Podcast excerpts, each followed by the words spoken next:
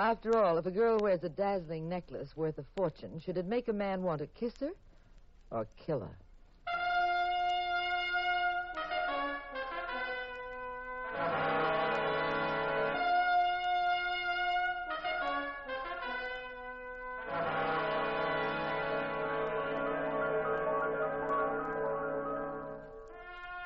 The National Broadcasting Company presents The Adventures of the Abbotts, starring Claudia Morgan and Les Damon as Pat and Jean Abbott, those popular characters of detective fiction created by Frances Crane. NBC invites you to join Pat and Jean each week at this time for an exciting adventure in romance and crime. In our story tonight will be Miss Sherry Britton making her dramatic debut in radio. Now, here is Claudia Morgan as Jean Abbott to set the stage for tonight's puzzle in murder a story entitled The Fabulous Emerald Necklace.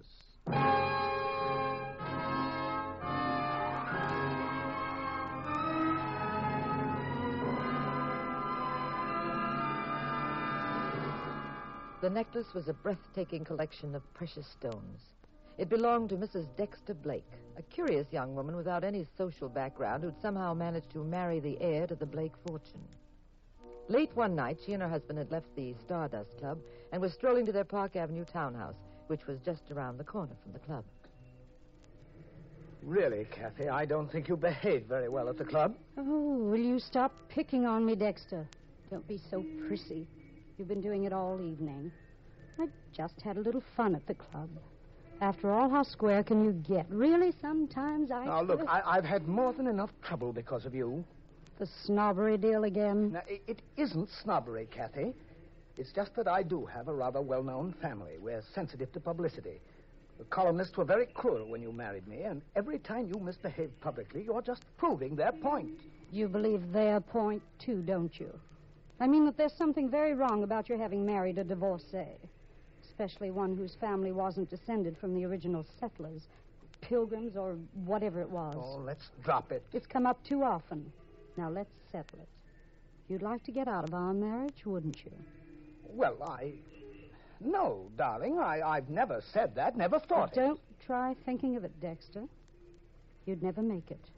If you don't like bad publicity, just imagine what I'd do if you ever threatened to get rid of me. I'd give Shut those. up, Mrs. Blake, and back into that doorway. What? Uh, who are you? What's the idea? Get away from her. I said for you two to get off the street and into that doorway. I've got a 38 here, and I'll empty it into both of you. Why, of all the. Go on. Into the doorway. That's it. Now I'll take that necklace of yours, Mrs. Blake. Cheap hoodlum. You think you can get away with this just because you're waving that gun? Why, I. That's it, Mrs. Blake. I'll take the necklace. Thank you. You give me that necklace? Take your hands off me. Police! Police! I told you not to do that. I told you. Oh, he. Come back here, you. Oh, Dexter.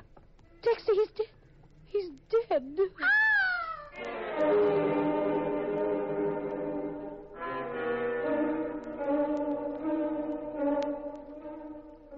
The jewel thief disappeared into the night, leaving Mrs. Dexter Blake hysterical beside the dead body of her husband. Pat and I had been home that night. All we knew about Kathy Blake was what we'd read in the gossip columns. But the next morning, Pat had been invited to the Sterling Insurance Company.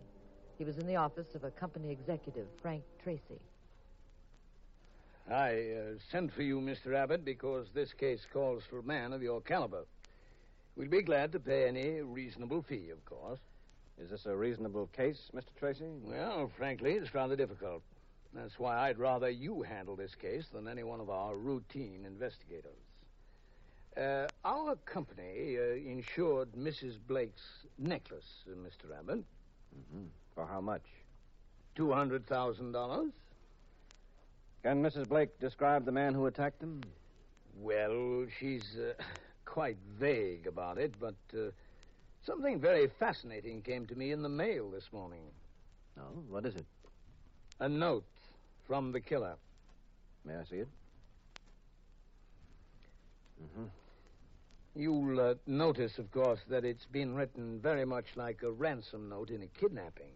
No use of pens, pencils, or typewriter. The letters uh, look as though they've been cut out of uh, newspapers and pasted together. Yes, they do. He uh, makes what he believes is a business offer. As you see, he wants $50,000. For that sum, he'll leave the necklace where our company can find it. We return it to Mrs. Blake and uh, save $150,000. Yes, very wise, too. The thief knows he'd have a difficult time disposing of the pieces through a fence. It's identified too easily. Exactly. I see he doesn't mention how he proposes to have you give him the cash. I suppose he'll get in touch with you later. Exactly. Now, couldn't we trap him by promising to pay off at a certain place and uh, at a certain time? I doubt it. Nobody would try a swindle like this without planning it very carefully. Well, then what do we do? I'd like to talk to the dead man's wife. All right. I'll arrange for you to meet uh, Mrs. Blake. Oh, uh, and you'd better have your guard up. She's very beautiful and very clever. I think of her as a kind of uh, Lucrezia Borgia. Oh, really? Yes, especially for one reason. And what's that?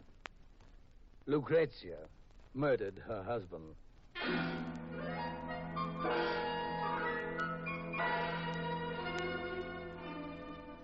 I was gallivanting around San Francisco buying play suits for the summer. A very innocent cherub indeed. And that husband of mine was closeted in a private office with Mrs. Dexter Blake. Mrs. Blake, you say you hardly saw this man who shot your husband? Well, it was very dark, Mr. Abbott.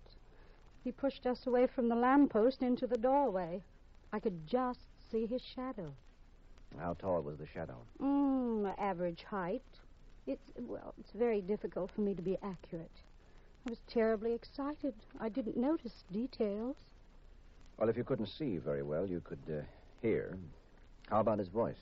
Mm, rather odd, come to think of it. He didn't sound like the usual gangster. Seemed rather cultured. Mm-hmm. That all the information you can give me? Mm, I'm afraid so. Sorry I'm not being very helpful. Well, unfortunately, Mrs. Blake, these cases often lead to our having to ask embarrassing questions, probing into the darker corners of people's lives. Go right ahead. Are you getting along well with your husband? Oh, I suppose so. How well do people get along after they've been married quite a while? I'm not a philosopher, Mrs. Blake, just a detective. Did you have reason to believe your husband was, um, well, mixed up in any activity he'd rather you didn't know about? Is that your diplomatic way of saying, was there another woman? I don't think so. I don't follow you, Mr. Abbott. I wear a necklace, a very expensive one. Some thief holds us up, becomes excited, shoots my husband. And you're making a whole French novel out of it.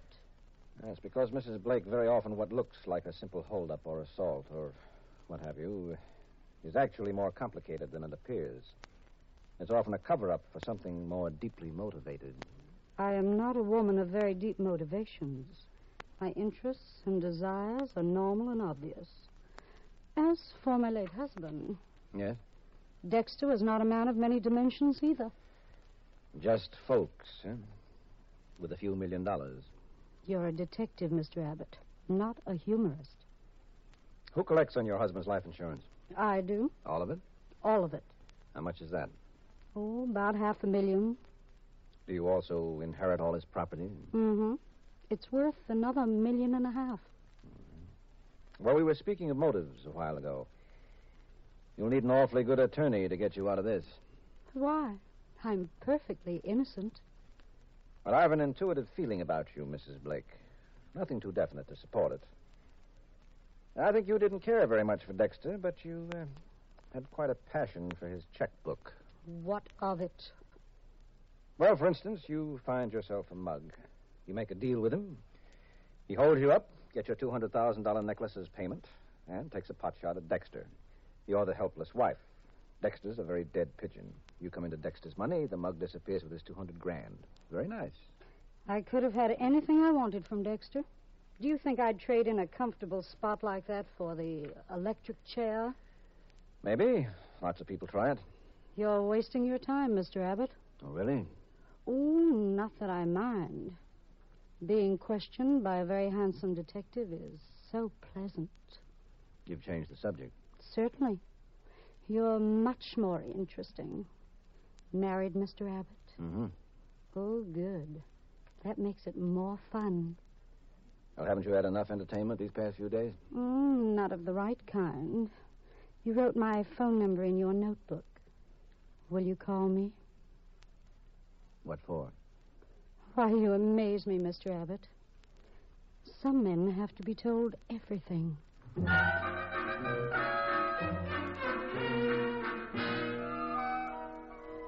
That night at home, Pat told me about the case.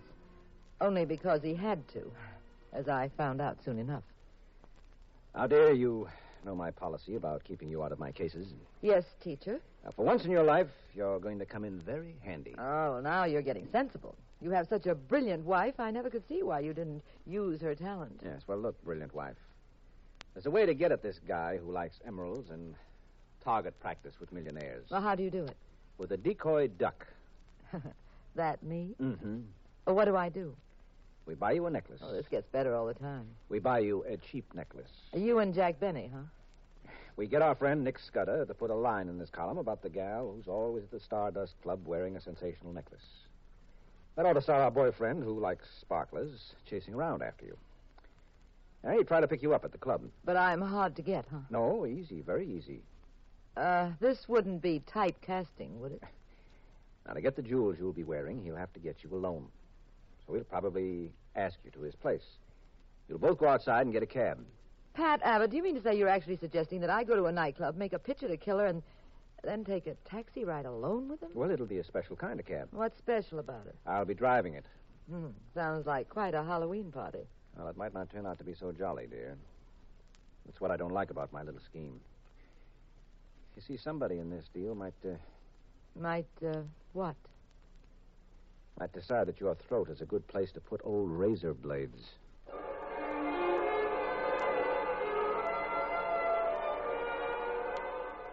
We bought a flashy looking necklace.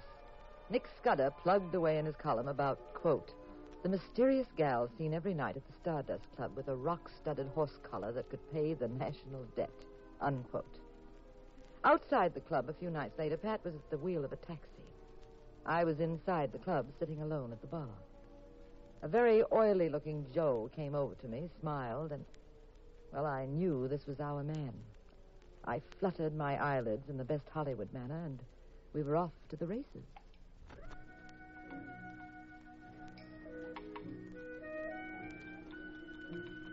Don't tell me you're one of those awful people who like to drink alone. No, no, no. I'm just new in town, and I haven't made friends yet. Now, you've made one now. My name's Al. Al Francis. Oh, mine's Jean. Mind if I join you for a drink? Not at all.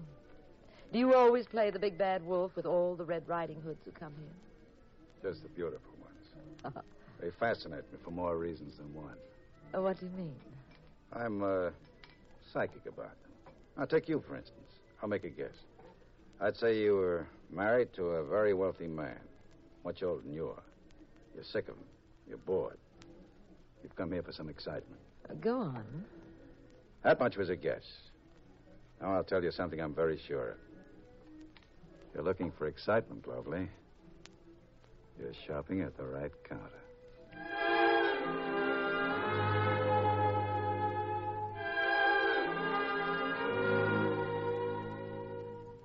I wasn't quite sure if Al Francis was just being amorous or if he suspected I was a plant and might suddenly give me the same treatment he'd given Dexter Blake. We stayed at the Stardust Club for about an hour. Francis hardly even eyed my necklace. He became more romantic and suggested we go to his apartment. We stepped outside to hail a cab. A cab I knew would be driven by Pat. Hey, taxi. Oh, here comes one, Al. Oh, great.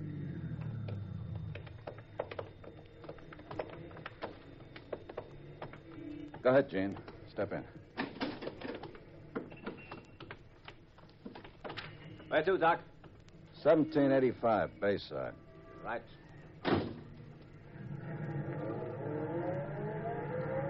Nice to be alone for a while, huh, Jean? Just the two of us. Mm-hmm. Jean, every minute I was in the club, I. I wanted to kiss you. Oh, Al, the driver can see it. Why does he care? Come here. Oh, Jean. Did you say 1785 Bayside? Yes, yes, I did. Okay. Look at those stars up there, Jean. See? Through the window. We mustn't let them go to waste. Just one kiss. Come close to me. Closer. Oh. Hey, Doc. I don't think there is any 1785 Bayside. I have reason to think there is, driver. You see, I've been living there for nine years. Oh, okay. Jean, honey, I never thought I'd be lucky enough to meet anyone like you. I always used to say to myself, deep in my heart, Al, I said, Hey, you think the Yankees got a chance this year? look, friend, just drive the car. Okay, Doc. When you walked into the Stardust Club, Jean, I thought for a while that someone might be with you. Then I realized you were alone. It Took a lot of courage to go over to you. I don't know what I'd done if you turned me down. We're together now. That'll be 45 cents. Thanks. Come on, Jean. Al, I, I, I've sort of a headache. I've got just the thing for it. Come on. No, really, I, I think I'd, I'd better keep the cab and go home. I'm so tired. You'll feel better when we get upstairs. I have some turkey on ice and a bottle of Riesling. Yes, but thanks. but Now, don't I- disappoint me. Just for a few minutes. We Go can. on, Bud. You heard the lady. She wants to go home. Who asked you to get into this? I invited myself. You know, I met some fresh cab drivers in my day, but you. Look, the you... lady has a headache. So she's going home now. Oh, you're going to get real cute about this, aren't you? Good night, pal. I'd love to knock your teeth down your Oh, throat. Al, don't start a fight with him, please. Come on, Bud. Let's play rough. I don't like your face. I think I could fix it up a little. Well, Al, you cut- please. No one must know you and I are. All right, Jean, all right. I'll call you tomorrow. What's your number? Uh, just meet me at the club. Same time as tonight. Fine. Bye, Jean. Bye.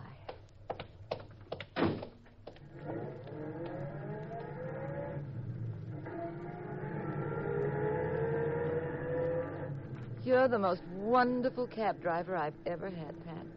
Oh, thank you, ma'am. Where to now? Just drive along the bay.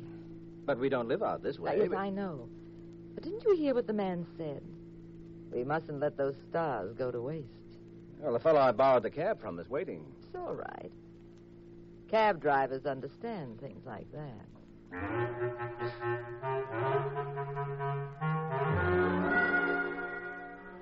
Morning, Pat was just leaving his office. He was on his way to see Frank Tracy. Come in. Good morning, Mr. Abbott. Well, Mrs. Blake, Do you have a moment? I certainly. I've been wondering about what sort of progress you've been making. Have you found any clues to the identity of the man who killed my husband? Oh, I don't talk about my cases until they're cleared up. Oh, I think I've a right to know what you're doing. After all, I was married to Dexter. Frightened, Mrs. Blake? Why should I be? Afraid that what comes out in the wash won't be very pretty? Not in the least. I went to the trouble of looking into the details of your background, Mrs. Blake. I wouldn't exactly call it nice reading for the kiddies. Three husbands. One of them had to go to Mexico for his health when the Justice Department cracked down on the chemical monopoly. Another husband of yours has been barred from every racetrack in the country. Then there was that party in Hollywood where you ducked a marijuana charge that might have meant five years in the clink. How did you get out of that one? Buy off the judge? Where'd you get all that information? I called up the answer man. Very funny. Shall I tell you why you really came here, Mrs. Blake? I want to know who killed my husband. You came here because the life insurance company is ready to ante up with a small fortune now. You're his beneficiary. You're afraid I could prevent that by coming up with evidence that uh, you might have done the killing yourself. You want to make sure I'll stay out of the picture. You are going to stay out of the picture, Mr. Abbott. Well, I'll tell you the next step, too. Now comes the pearl handled revolver in the pocketbook. When you get shot with one of those, you're just as dead as with the other kind. So help me if you stop from if you stop me from collecting Dexter's life insurance. Threats I- are a dime a dozen to me, Mrs. Blake. They're part of my business. I collect them, like other people collect butterflies. Good afternoon, Mrs. Blake. Look, you two-bit keyhole peeper. If you and your junior G-man badge stand between me and a couple of million bucks, it wouldn't mean a thing to me to kill you. I've done a little investigating myself. Details about your background. You're mixed up in half a dozen cases where one of the suspects might knock you off at any time. And if you're ever found dead, my friend, it'd take the police forever to figure who did it. They'd get into a jigsaw puzzle that'd have them flipping. And I don't mind telling you about it this way either, because I also found out your office isn't tapped. That's very thoughtful of you. I think of everything. Like, for instance, down at the piers, there are men who would be only too glad to take care of you for me. I can buy your death, Pat Abbott. A man no one ever heard of, no connection with you, bumps you off. Disappears on a boat to heaven only knows where. I wonder if you're so upset with me because I might cost you the two million bucks, or because I froze up when you made a play for me. Oh. It's the two million. And as for you, personally, I. I said good afternoon, Mrs. Blake, a long time ago. You're underestimating me, Mr. Abbott. And you may not live to regret it. Good afternoon, Mrs. Blake.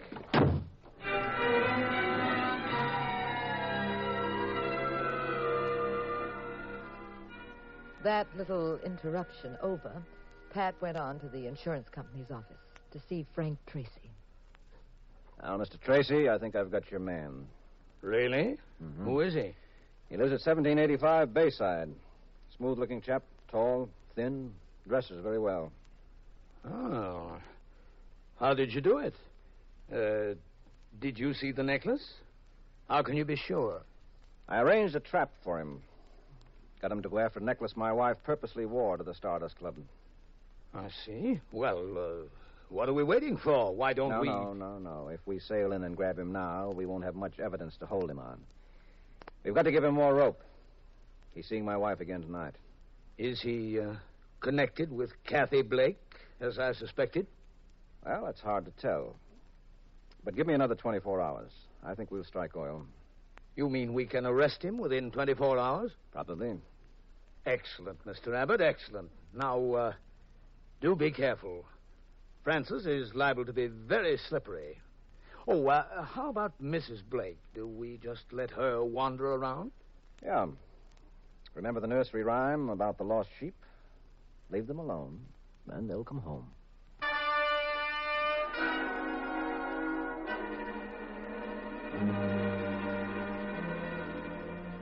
That night, I put on a very slinky evening gown. I was getting ready for another session at the club, but Pat stopped me. Ah, you're not going to the club, Jean. Oh, Pat Abbott, just because you're going to close in on Francis, you're getting the willies. You're afraid I'll be hurt. No, that's not the reason. Well, then what is it? Francis won't be at the club to see you. He's going to be late. Very late.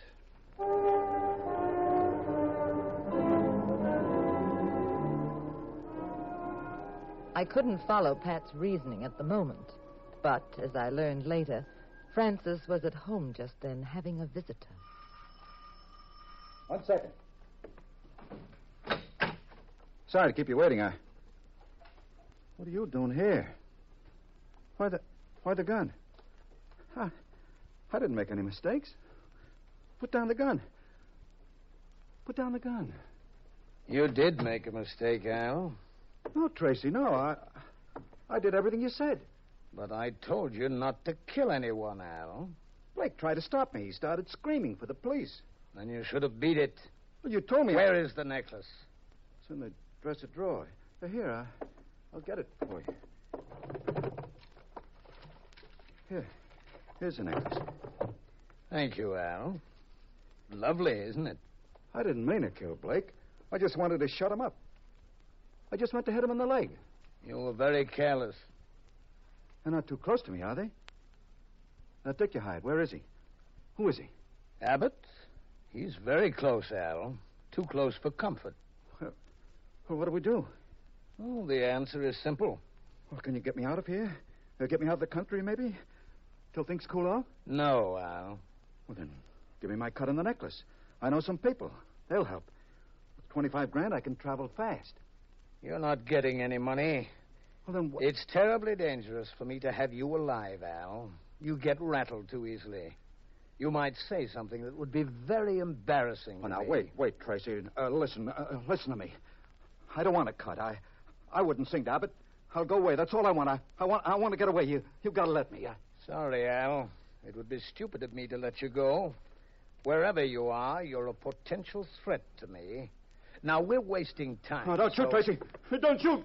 Don't, don't. Drop the gun, Tracy. What? Abbott! Ow! Ow! My hand! Keep away from that window, Al. Oh. I've got more bullets and I like playing rough, remember? You're the, the cab driver. That's right. I overheard your conversation, Tracy. Al wasn't half as careless as you were. Look, maybe we we can make a deal, Abbott. What do you say? Uh, how about a deal? Your company had a very high recovery rate on jewelry, Tracy. And you insisted on not working with the police. That seemed kind of strange. But you clinched it yourself the last time we talked. When I told you I'd found our man, you said Francis is liable to be very slippery. I'd never mentioned his name, Tracy. Look, I, I I've got plenty of money, Abbott. Uh, make it worth your while to forget this. I purposely told you I wasn't closing in on Al for 24 hours. I knew you'd come in here to see him. Now get up, Tracy. How's ten thousand cash right now? Stand up. Uh, 15,000. I said stand up. You too, Al. I've got the same taxi waiting, Francis. The one we were in before. But this time we'll all have a nice, quiet, smooth ride. This time we'll have a police escort.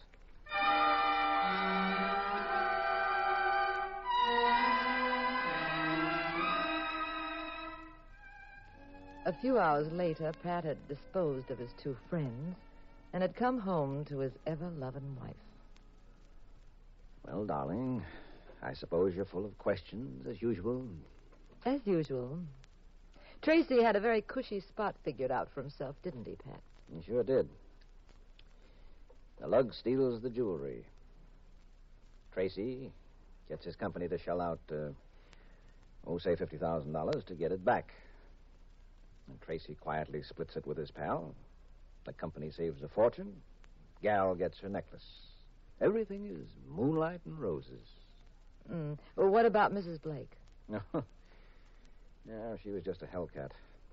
She wasn't in on this deal at all. Okay, Bob. Now, how do we go about celebrating your solving the case? You want to go down to Fisherman's Wharf and have a seafood banquet? Oh, I don't know. Head for Chinatown have pressed duck? Maybe. Um, I'm not sure. Hmm. We got any other suggestions? Well, yes, I did have something else in mind. Uh, what do we got in the refrigerator?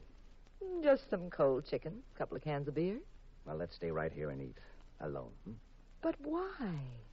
Because right here they got services the other places don't have on the menu.